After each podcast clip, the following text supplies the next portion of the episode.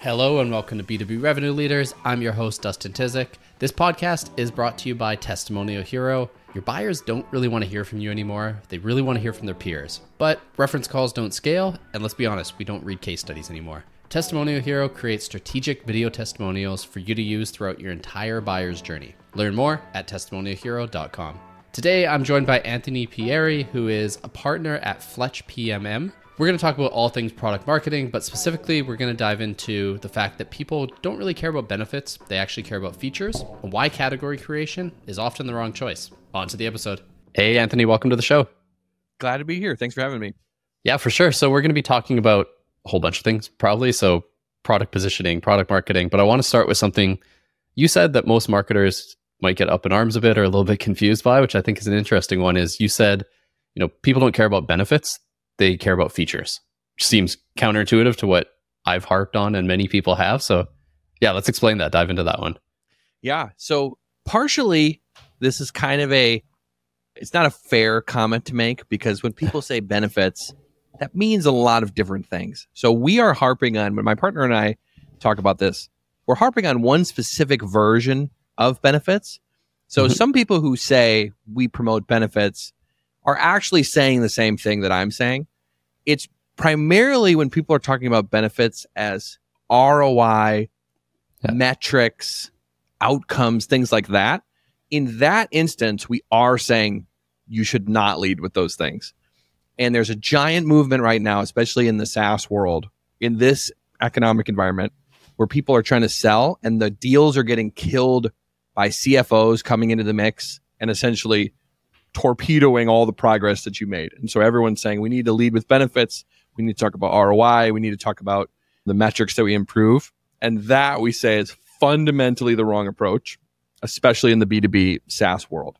But just to just to even back up, my brother works for a medical devices startup and they sell a specific type of cable that when nurses move beds from room to room, they always yank this cable out of the wall on accident. And so it, eventually the cable has to get replaced all the time. And when you have hundreds of beds, it's, it's a really common problem. So my brother's company, they make these cables that are kind of like MagSafe on a, mm-hmm. on a laptop where they're magnetic. And so when you pull it, they just magnetically break apart. And what it does is it prevents all these cables from immediately breaking and having to be replaced all the time. So when he talks to these companies, he's on the sales side of the company. When he comes in, he shows the cable and he holds it in his hands and he says, Look, you know that cable that always gets pulled out of the wall? And they say, Yeah. You know, you have to replace it all the time. Yeah. This one has this magnetic break and it breaks apart. And, and immediately it solves such an obvious problem in such an obvious way that immediately their eyes light up and they say, I need to get you to meet my boss, or we need to go mm-hmm. take this over to this department. We need this for every single bet. So it's like it's like taking candy from a baby. He walks in, he demonstrates the feature, and the ROI is so unbelievably obvious that it would almost be an, an insult to their intelligence to not show the product, to not show the feature, walk in and talk about, let me tell you the percentage of cables that we could save by using our solution. Let me talk about the benefit. Let me talk about the outcome. You don't care about features you're not, you know what I mean? That's that's literally mm-hmm. the, the vernacular in the marketing world is you don't care about features. Tell them about the th- these people, they don't give a, a rip. But that's actually fundamentally, especially in startup world, that's fundamentally not what people think. If you have brand equity, if people already know you and they understand what you do and they love you, yes, you do not need to talk about individual features. Nike can release a new shoe and you'll buy it without knowing this is how the, you know, insole is and this is how the all those things, right? But if you're a startup, the way to have the ROI conversation is to show the features that solve very, very obvious pain points. And so like our biggest like mission when we think about product marketing is we're like, can we make SaaS companies as visceral and physical feeling as if I held that cable in my hand and demonstrated to you? Can we do mm-hmm. that with SaaS products? And most people do not do that. They they hide what their product is behind we call it the impenetrable wall of benefits. That you'll go on their website and it's increase your revenue, boost your this and 5x your that. And by the end of the page, you're like, I don't even know what it is. When would I use it? Who is it for? Why would I care? I've been hit with a wall of ROI. And so that is the piece that we're fighting against. And I know that's probably a longer answer, maybe kind of rambling, but hopefully that gets across like the sentiment behind what we say. No, it does, and that makes a lot of sense. I guess my my question after that then is maybe I'm judging a lot of products, but I think a lot of products are kind of copycats and don't have that killer feature. And I mean, you can put lipstick on a pig a little bit with with positioning and messaging, but what would your advice be there? Like if you don't have that standout killer feature like the medical device example, then what? Is it just, you know, think of a better product to build or yeah, where do you go from there? On some level, I think it is a product strategy problem that's being fixed at the level of messaging. And yeah. so, a big example I posted this the other day on LinkedIn 95% of the startups that we see are actually just analytics products in disguise. And so, yeah. most people, my, my hunch behind this is that there's a lot of founders who come out of Google, come out of these like data driven companies, and they say, wow, the power of data having the right data, not siloed, being able to do data analysis is really a strong feature. And so what they do is they create products where they basically say, I've got data in th- data in this silo, data in this silo. I'm going to connect them together. I'm going to add some AI to do some analysis. I'm going to give you insights and recommendations. We've mm-hmm. seen that product 30 different times in 30 different industries, essentially doing the same thing. And what they find is when we say, oh, so you're an analytics platform, they go, oh, no, no, no. No. It's a really crowded space. We're not an analytics platform. We're a revenue platform. And you're like, well, what does that mean? And they're like, well, we help you find, uncover new options for revenue or whatever it is. And they always tie it back to these things that they think the executives care about. And then by the time you actually look at the product, you say, wait a minute, there's no generate revenue button in your product. You're a data analytics platform. And who has the pain point the most? It's not the executive, it's it's the it's the data analysts who are the ones doing all this spreadsheet mashing and trying to pull in data from here and there. So I think a lot of times when we work with companies, we're bringing them to reality of the actual product they've really created. And you can pretend that it's something that it's not and try to sell it. But the only thing that that will do is you're just kicking the ball down the field of like, they're going to be upset later once they've mm-hmm. implemented mm-hmm. all these things and you don't actually deliver anything that you promised. They don't see the big revenue bumps and ROI lifts that you were giving them and they say, oh, wait, this is essentially, or even further down the sales cycle, when they're getting close to the end, they'll be, wait, this is literally just like you just give me a dashboard. You just tell me these, and then they're going to kill the deal anyway. So it's like, be be upfront about what you actually do, what you actually solve. Lead with it, and if no one is interested, try to maybe go back to the drawing board of the product and try to figure out, well, is there a different group who cares about this more? Is there something we could change on the product strategy? Right? Like, don't it's obscuring it is not going to solve the problem. You're just kicking it down the field and it's going to become a bigger problem later. Yeah, and I think the one point you mentioned there too is think about whose problems you're solving with it because I find that disconnect as well even as a marketer who writes messaging and positioning and has to do that a lot. You it's hard to write to the individual level sometimes and be specific, but I find that's what actually hits home the most. Like anytime I got feedback on LinkedIn ads we've ran, for example, it was that spoke exactly to something I was feeling and was incredibly specific. It wasn't, you know, I'm going to 10x your ROI. So, how do you get those insights, I guess? And I mean, maybe the answer is obvious talk to customers, but there's got to be more to it than that. Well, honestly, people always say talk to customers, right? And they don't, they just say that. It's like a truism, right? And that's actually yeah. not even always that helpful because if you're earlier in your startup career, you have a lot of customers from different segments so if you just start talking to customers willy nilly, this segment's going to ask for this set of features. Yeah. This segment's going to ask for this set of features. This one, and they're all going to have different pain points. And so it's not even going to necessarily help you just talking to customers. You almost have to choose a segment or a set of segments that you're maybe testing and say, go deep into their problems. So, like if we're talking B2B, B2B, you sell in nine times out of 10, you're selling in through a department. So, are you going in through sales? Are you going in through marketing? Are you going in through customer success? And so, what a lot of people will do is they'll say, well, my product needs all of those groups to buy in.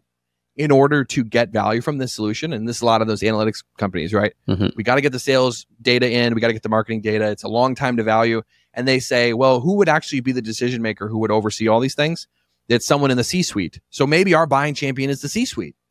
And it's like, no. If you think, especially if you're a large, you're going after a mid market or larger mid market or enterprise company, you think that the CMO is going to be walking around, you know, banging on the doors for procurement and legal and all the different decision makers. They're going to be doing all that to to buy your software. You are living in a fantasy land, right? They are too busy to be going around all the hoops to get it. So your buying champion is likely going to be in one of those departments. So if you think about like what is the most correct entry point into the business, assuming you do want to expand and do all this upsells and cross sells into the other departments, at least if you pick a department, not even necessarily an individual, but if you just said, what would it look like for me to sell into this sales department or sell into this marketing department? What are the problems that my product actually solves in the day to day lives of those people in that sales department? And you anchor your messaging at that level. It doesn't mean like I'm only going after senior marketing managers. Like it could literally just be like the performance marketing team or something specific enough that anyone in that group, if they saw your message, they would be like, that's me. I have that exact problem. And we often find that like getting to that level of specificity is scary, but like that's what makes marketing effective. Like a lot of people who come from sales led backgrounds and try to understand marketing, they get wrapped around the axle because they're saying, well, I usually do discovery. I do discovery in the sales calls to figure out where the pain point is. And then I kind of position the product in the moment for that specific problem. Well, yeah, we can do that. We're, and that ends up pulling your product in all these different directions. So like putting a stake in the ground and saying we're positioning ourselves for this type of department and we're not going to do discovery because marketing, you can't do discovery. You're essentially putting something out there. And if people resonate with it, then they're going to click your ad or they're going to go to your page or whatever. And so it's, we often find at least choosing either a specific department to target and, and testing around it, or sometimes you can target a specific use case that spans across multiple departments. But that often relies on tactics like SEO, where it's like, I'm looking for the best way to schedule meetings. And maybe mm-hmm. Calendly pops up, right? That could be a freelancer, it could be a marketer, it could be a, a you know, a single business owner, but they all have such a specific use case that your product can pop up in the mix. So either anchoring on a use case or a specific team can get you to that level of specificity to see if like this even resonates with anyone. Yeah, and I think the tie there between product, like actual product, product management, developers, and marketing needs to be tight for that reason. Because I've seen so many products that try to boil the ocean, be for everyone, and then it's this massive bloated product and no one loves it. Like you can't be for everyone. So I think tying that and those products suck to market. They're really difficult to come up with positioning and messaging. So I think there's a nice interplay there where I think marketing has to get closer to product because sometimes product marketing is more come up with the specs and you know map it all out which it needs to be way more than that i think 100%. And if you watch like Apple's Vision Pro demo, that's like some of the best product marketing you'll see. They're showing the product and showing exactly which problems each of the different features solve for the end user, right? Mhm. You're sitting in a room, you want to watch a movie on a big screen, but your TV is pretty small. So you sit, you put on the headset, and it creates a giant screen. And, and I'm watching the product and I'm seeing exactly what the benefits would be without them having to tell me. Like I made a joke once on one of my posts or something. It was a picture of a shoe and it was like people buy the shoe. They don't buy, you know, 120% walking increase speed or something, right? Like Yeah. efficiency quotient or something. So so to to your point, marketing and product getting close together in the early days is really really important. When you get bigger, it kind of becomes a lot of marketing becomes brand recognition. yeah So you're just like once you're I don't know, I was listening. Who was I listening to? Like it was some podcast I was listening to, and there was some ad for like I can't remember. It was like Microsoft or Oracle or some giant company, and it's just Mhm. trying to remind you that Oracle exists. So it was like you don't like once you get big enough, you're not really doing product marketing when you have so many different products and platforms and all these different segments.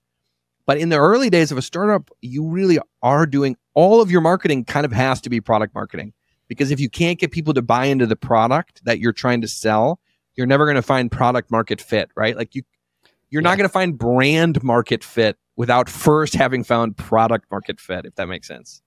For sure, yeah. Unless you have you know two hundred million dollars to Yeah. to throw at it and burn off the jump, then maybe you can do it. And and then if you're something doing a moonshot product, like you're, you know, trying to Yeah. colonize Mars or something, and that product's not going to exist for a hundred years, but you're going to take the VC money now to figure it out. the, the, the Elon Musk strategy, basically. Yeah, yeah. Which is not a good one for the rest of us and this planet, probably. Yeah, totally. Cool. And then one thing we kind of, you know, you I think mentioned around it when you were talking about differentiation and positioning. Everyone wants to create a category and come up with a new name now. Like you said, a lot of them are analytics platforms or something else. So let's talk through that. I mean, in some cases it makes sense and the odd company has nailed it. Drift kind of being the example that everyone always goes back to. But what suggestion would you have then instead? Like instead of category creation? Yeah. I mean, you can, the thing is that category creation is a really hard thing to pull off. And a good modern example right now is product led sales platforms. So, Mhm. product led sales platforms have all been popping up all over the place. People are creating thought leadership around it, there's conferences being started. And even with all of that, a lot of the product led sales companies are not calling it product led sales anymore. They're pivoting to other things. So that category, which had all these different people diving in, really trying to put their best foot forward, has failed to really take hold, especially in the enterprise. And Mhm. so people are now calling it revenue data platform and and revenue. I can't even remember. They're all like revenue related, which is like you're to me. I'm like you're kind of throwing away all this effort over the last five years of category creation that was seemed like it was getting close to winning. So like if all those people are failing with tens of millions, hundreds of millions of VC dollars can't get that category to solidify, the chances that you are going to create the next big category are so infinitesimally low that it's like it just doesn't for me it doesn't feel like a worthwhile exercise. To me, it's better to position yourself in an existing category that gives people a reference point, but then just show how you're so much better, how you're 10 times better and highlight the limitations of the category with all of your most differentiating features. So like even, you know, they they called the first car the horseless carriage.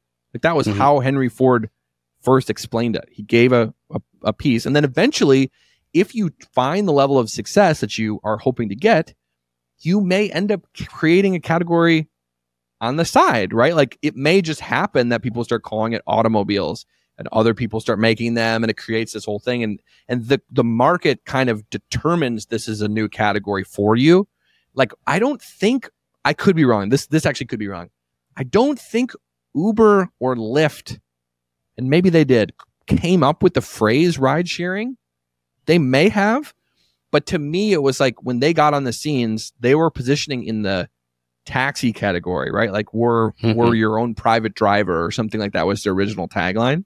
So it's way better, in my opinion, way faster to give people a reference point and then pick a reference point that really makes you shine, not one that makes you worse. So, like, even my partner and I, we were trying to decide should we call ourselves an agency or a consultancy? And we do do hands on work, which kind of puts us in this middle spot. We could have tried to invent a category, some new thing that doesn't exist, and then no one would know what we did for the next Yeah. five years while we were trying to create this category. We're not taking, we're a service business, so we're not taking VC dollars. It's probably not going to work.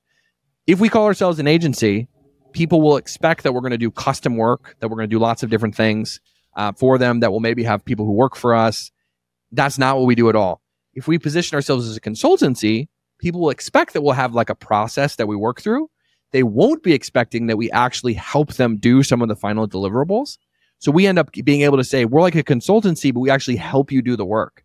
So it's like, oh, interesting. These consultants don't just come in, give me advice from their armchair and then leave. They actually do some of the hands on work with us, which helps us get this win. So for us, we were like, that category is better for us, even though there isn't a perfect match for a productized product marketing, semi consultancy, semi agency piece. Yeah, it's it's interesting because it's kind of there's hints of like Andy Raskin's framework and April Dunford's framework and a whole bunch of these kind of tied together there. I think to me the main thing is you didn't really pick an enemy with consultancy, but you know, let's be real, most people don't like consultants because they don't do the work. So Mhm. that's a big benefit. You see a lot of companies popping up to go back to analytics that are subtly dumping on Google Analytics because GA4 kind of sucks and Google Analytics isn't that good. It's just pervasive. So it's, you know, picking that enemy or reference point, like you said, and then going from there. It sounds super easy. It's always a process and incredibly hard to do in real life. So, you know, we don't have to go through the whole framework and what you suggest, but maybe baby steps. How do you start planning that out? Yeah. So usually it's like what we try to do is we anchor. It's like Andy Raskin, he talks a lot about like the old way and new way. Yeah. And he kind of starts at the level of societal shifts, right? Like user behavior has changed or buying behavior has changed. And now we're in this like new era and the companies who get this new era, they win. Mhm. That messaging really works when you're talking to decision makers. It definitely does less work for the initial champion who you're trying to convince at the level of product marketing. So Yeah. when we see like how do we fit in with Andy's framework, we would say our messaging is more for the person experiencing a very very specific pain in their day-to-day life that you can come in as a savior and say, "Hey, we can get rid of that pain for you with this specific set of features or capabilities." That person then has to take you up the chain and then some decision maker is likely going to have to approve this big expensive software purchase. And in Mhm. that conversation is where you talk Andy Raskin, right? Hey, Yeah. you're trying to become an innovative company. Old companies are doing it this way. Here's a new way. So all that piece. So for us, when we're trying to think of the product category, we're using it through the lens of the champion, which is usually a couple levels down. Maybe it's a director or a manager, sometimes a VP, but even that is usually not the case. It's usually someone lower. And Mhm. we try to say, what product categories are they currently using to solve this this problem? And likely they're stringing together multiple different things. So if they're managing, let's say they're managing some sort of workflow, maybe they use a project management tool, they use a communication tool like Slack, and they use like a calendar tool. So if you have some sort of new invention that helps in this model, does it make sense to call them a calendar that can also do communication and project management? Does it make sense to call it a project management thing that also can do these other pieces? And so you kind of just evaluate across the uh, like the solutions that they're using today in their day-to-day life and say which one of them would make the most sense as like we're the BMW upgrade to this and we can actually solve these other problems. And so it's sort of a prioritization exercise. But yeah, we anchor everything because we're talking to the champion. It's less of what are people doing in the old way and it's more like what are they doing right now? And what are your people doing like cuz that's the the people it's almost like a an infomercial. Back in the day, you'd watch an infomercial late at night and it would be like someone's, you know, taking their pots and pans out of a drawer and they're throwing them all on the ground. And it's like, we have this new organization system, you know, so it shows them in the problem that they're experiencing. Um, or the other one I always get is like the Instagram ads that I get. It's like when you're trying to put your shoes on and you have to bend down to grab the back. Now these shoes, you could just slide your feet in. And, and it's like, it's always like a current problem you're facing today paired with a solution that is very much current way and then the the solution. So figuring out like what category in the current way that they do things makes the most sense is, is usually a decent starting point of figuring out where you want to put yourself. Yeah, and I think you went pretty much full circle there back to the beginning example where it's a very visceral thing when you're talking about a daily problem. A societal shift is hard to conceptualize, especially with take marketing manager, right? Who I've been in that role. You're busy as hell. You're doing like you're just trying to stay alive and stay afloat and get things done more efficiently. So yeah, I think yeah, that's an interesting way to approach it and selling up. I feel like that's growing more traction now, mostly because say director level up are just inundated with messaging and pitches and my inbox is insane because of that. So, you know, that shift up kind of works there. So let's say, you know, you've got your champion on board and you need to transition that to the big picture messaging. Any tips on how to really arm and drive that champion? Because I find those are the easiest deals to close. You have a champion, they're fighting for you, but you need to arm them and give them give them something to tell the story rather than just bringing you in. Yeah, and it, it's going to be obviously very product to product, but a lot of it is have you done the work in the back end to think through what do the other decision makers care about, and how can I give the champion the best tools to either have them sell it to them internally or get the meeting right, and a lot of that becomes really Yeah. sales specific tactics. But I love the example of Reforge. So Reforge is the product management, product strategy, growth strategy, mm-hmm. cohort based, and sometimes courses, right? That they upskill people in in tech. And so if you apply for Reforge, you get in, and then they send you the bill. If you don't pay right away, if you wait, you'll get an email from them that says, Hey, we saw you didn't pay. If you need help selling this to your manager, send them this email template. And they'll be like, you can rewrite it for yourself and add your own details. But it's essentially giving the ROI message. It's like, hey, other companies that have invested in this upskilling, I've seen this metric improve, this metric improve. Because the higher you get up the chain, the less you're in day to day problems and the more that you are just looking at numbers moving around, yeah. right? This is trending in the wrong direction. How are we going to get that up? This is, you know, and so if you can help tell that ROI story to the decision makers and arm the champions with those types of things, because essentially, like the other decision makers, they're likely never going to be as invested in the solution as the champion is. And they're looking for reasons to kill it. So it's almost like ob- objection handling, preemptive objection handling, right? Hey, we really, we think the solution really help us in the marketing department. And, you know, I know we're money's tight right now, but we've actually, you know, we, and then you give them the message of like companies that use this actually have seen like revenue go up in this area and that area. And the champion could care less about those things, but their boss might care. And so giving them that ammo kind of usually is the best way to do it rather than publicly positioning your company around what the decision maker cares about who will never be looking for your solution. They'll never come on your website. They'll never interact with you unless the champion brings it to them. And the champion will never interact with you if you lead with ROI and increasing revenue and all that stuff yeah. that the the champion wouldn't actually care about because they're busy, they're in the day to day and they're trying to solve these specific problems. Yeah, and I think given, you know, where we're at, like you said, everyone is leaning into ROI. And that, that's kind of the go-to. Money's tight. Let's do ROI. Cost of inaction as well, which I, I feel like is a little bit closer to the end user. Mm-hmm. Um, but it seems like a good time to actually stand out and, you know, do it this way rather than get inundated with I don't know how many emails I get that are 5x, 100 times, you know, 300% gain. And I kind of just think it's all made up numbers. And maybe I'm a skeptical marketer.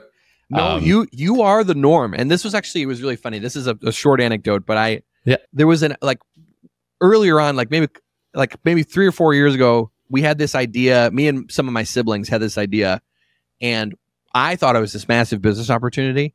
And so I was t- trying to convince my siblings to go in on this business idea with me. So I was like, yeah. listen, we're going to make this amount of money in the first year, this amount of money in the second year. And they were not interested. And I literally was, I was complaining to my one sibling and I was like, do they just not care about the money? Do they not, are they not motivated by success?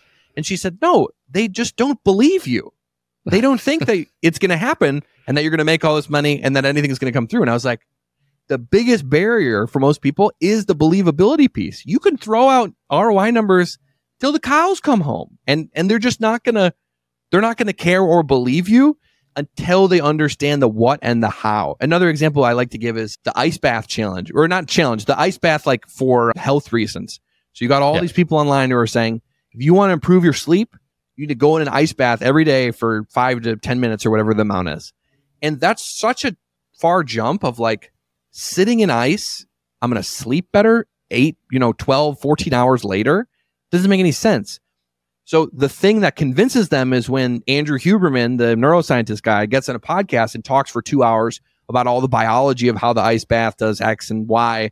And then you start to think, maybe it really will give me that ROI of better sleep. So the mm-hmm. how and the what are what bridges the gap to make people believe the ROI. So usually if people are giving you all these ROI objections, you haven't convinced them of the what and the how and it's like a lag measure of like you need to fix this higher up. It's not an issue of well my ROI numbers aren't compelling enough. It's they probably are compelling enough, but the people just don't believe you.